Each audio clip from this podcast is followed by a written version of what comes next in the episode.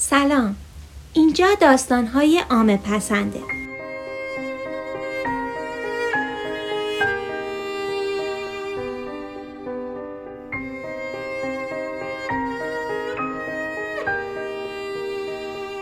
من سانی کتاب های جنایی و کتاب هایی رو که بهشون علاقه دارم و داستان های جذابی دارن رو برای شما می‌خونم. و راوی دوممون HB هستش که برای شما فیلم های جذابی رو که می‌بینه رو تعریف می‌کنه. تا اگر از تعریفاش خوشتون اومد برید و فیلم اصلی رو ببینید. داستانی که می‌خوام براتون بخونم کتاب آوای فاخته هستش نوشته جی کی رولینگ. همطور که می‌دونید جی رولینگ نویسنده کتاب های هری پاتر هست و مجموعه کتاب های جنایی هم داره که قرار من برای شما اونها رو بخونم.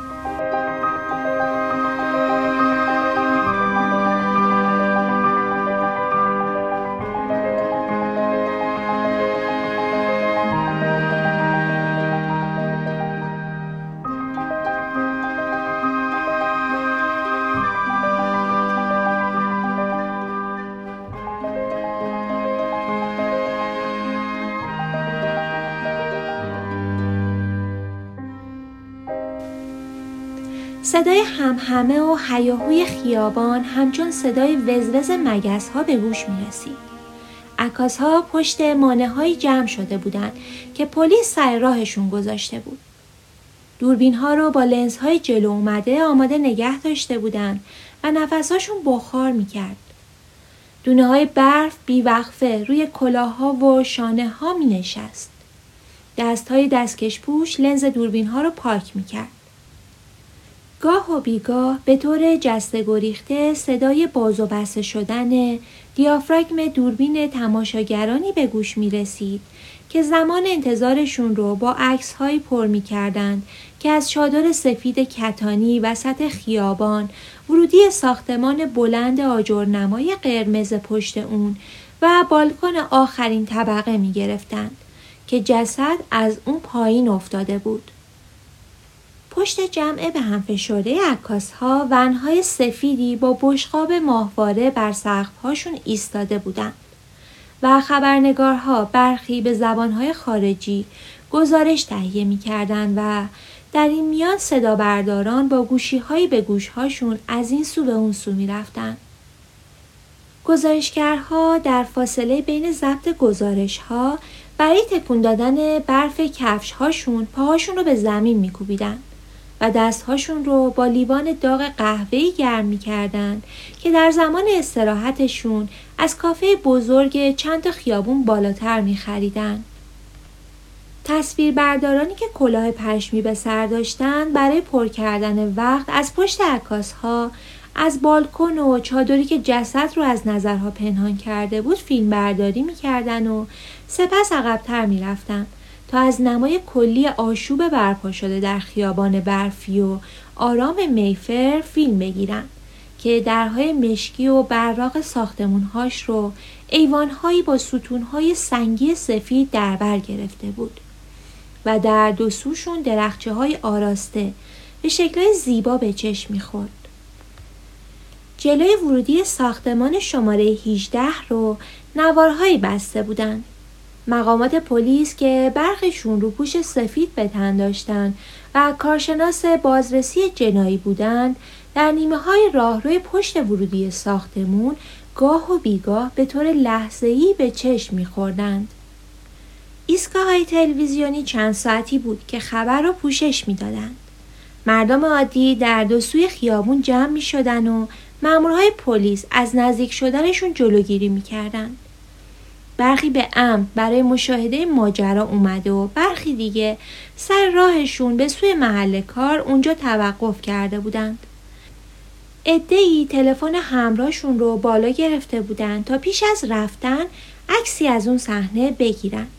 مرد جوونی که نمی‌دونست کدوم بالکن بالکن مورد نظره به نوبت از تک تک بالکن ها عکس می‌گرفت.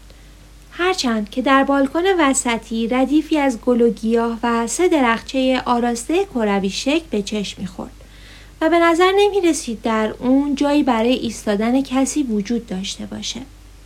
گروهی دختر جوون دست گلهایی آورده بودند که هنگام تحویلشون به ماموران پلیس از اونها فیلم برداری کردند و مامورها که جایی برای گلها پیش بینی نکرده بودند با آگاهی از لنز دوربین هایی که تعقیبشون می‌کردند دست گل رو پشت ون پلیس گذاشتند خبرنگارای کانال های تلویزیونی خبری 24 ساعته یک سره در حال مخابره اظهار نظرها و گمان زنی هاشون پیرامون حقایق مهم انگوش شماری بودن که می‌دونستند که از پنتهاسش در ساعت دو بامداد امروز صبح به وقوع پیوسته. نگهبانان ساختمون خبر این حادثه رو به پلیس رسونده بودند. هیچ نشونه ای مبنی بر اقدام برای جابجایی جسد به چشم نمی‌خورد و همین امر ادهی رو به این گمان پردازی سوق می‌داد که و از اینکه هنگام سقوطش تنها بوده یا نه هیچ اطلاعی در دسترس نیست. گروه گروه وارد ساختمان شده قصد بازرسی کامل اون رو دارن.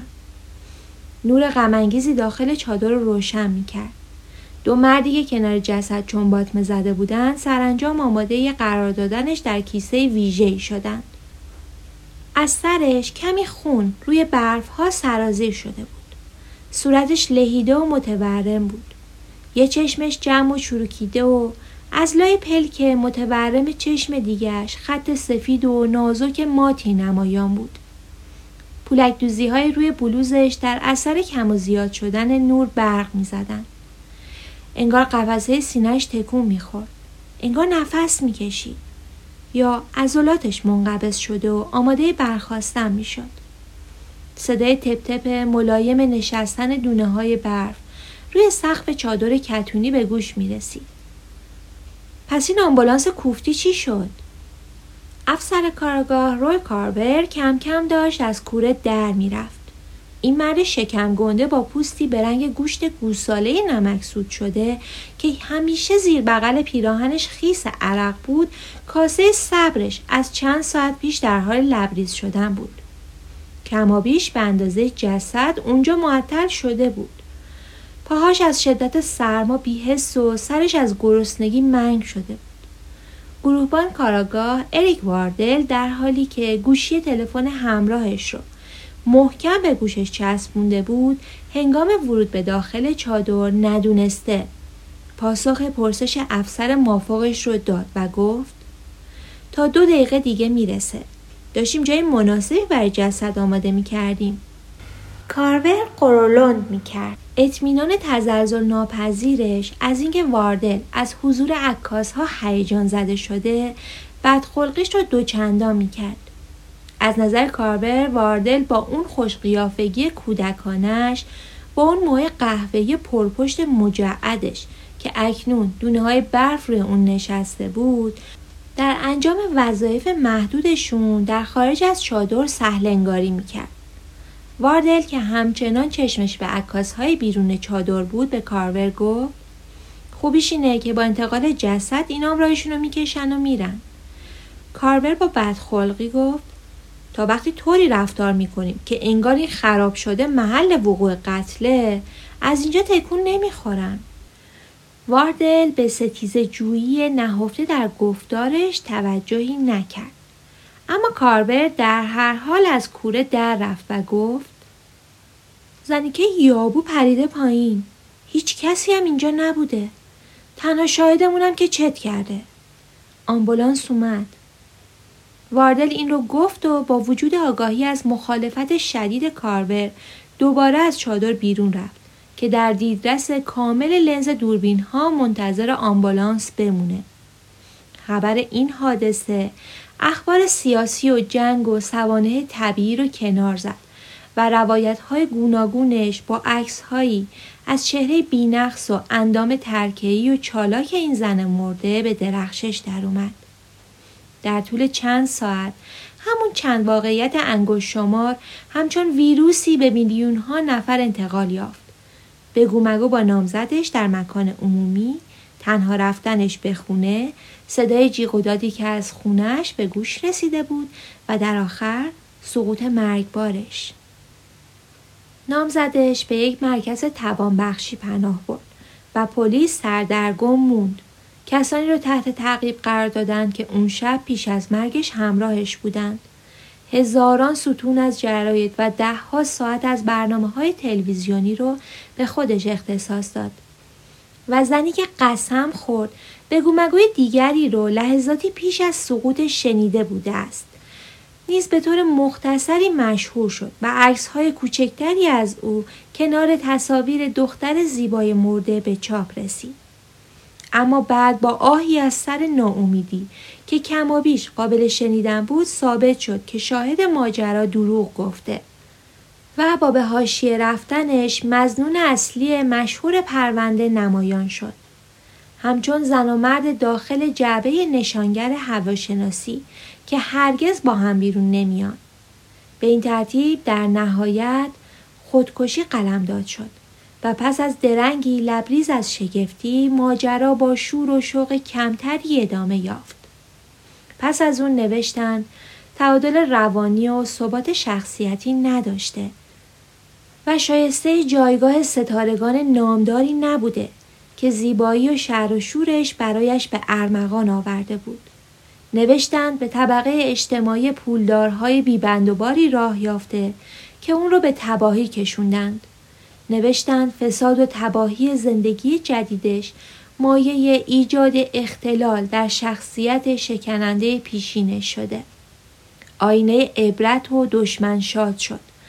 و از بس مقاله نویس ها در وصف حالش به ایکاروس اشاره کردند مجله پرایوت آی ستون ویژه‌ای به اون اختصاص داد و سرانجام تب آنی و زودگذر فروکش کرد.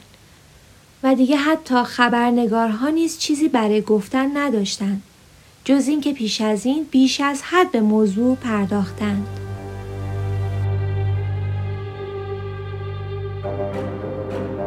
پایان بخش اول.